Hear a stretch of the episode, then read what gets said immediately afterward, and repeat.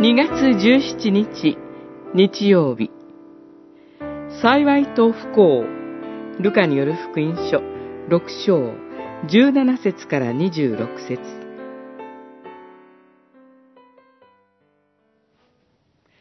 さて、イエスは目を上げ、弟子たちを見て言われた。貧しい人々は幸いである。神の国はあなた方のものである。しかし、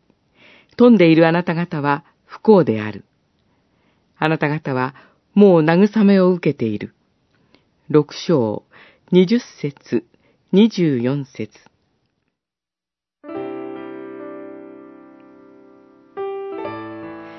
今日の箇所は、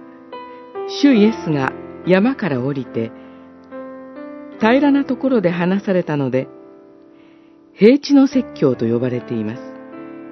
主はまさに私たちと同じ目線に立ち、私たちに寄り添って神の言葉を教えてくださるのです。主は幸いと不幸について教えておられます。マタイによる福音書では、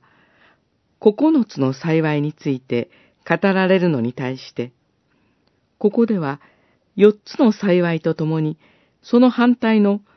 四つの不幸も合わせて語られています。その理由について、宗教改革者、カルバンは、この対象は、横島な人々に恐怖を与えようとするだけでなく、この世の虚しい誘惑とごまかしの中に眠ることのないように、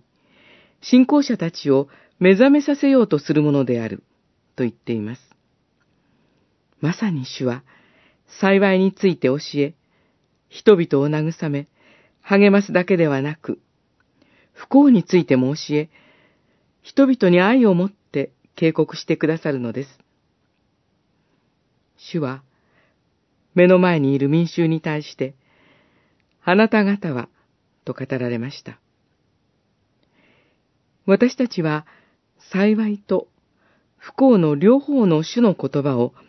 私たちに語られている神の言葉として耳を傾けたいと思います。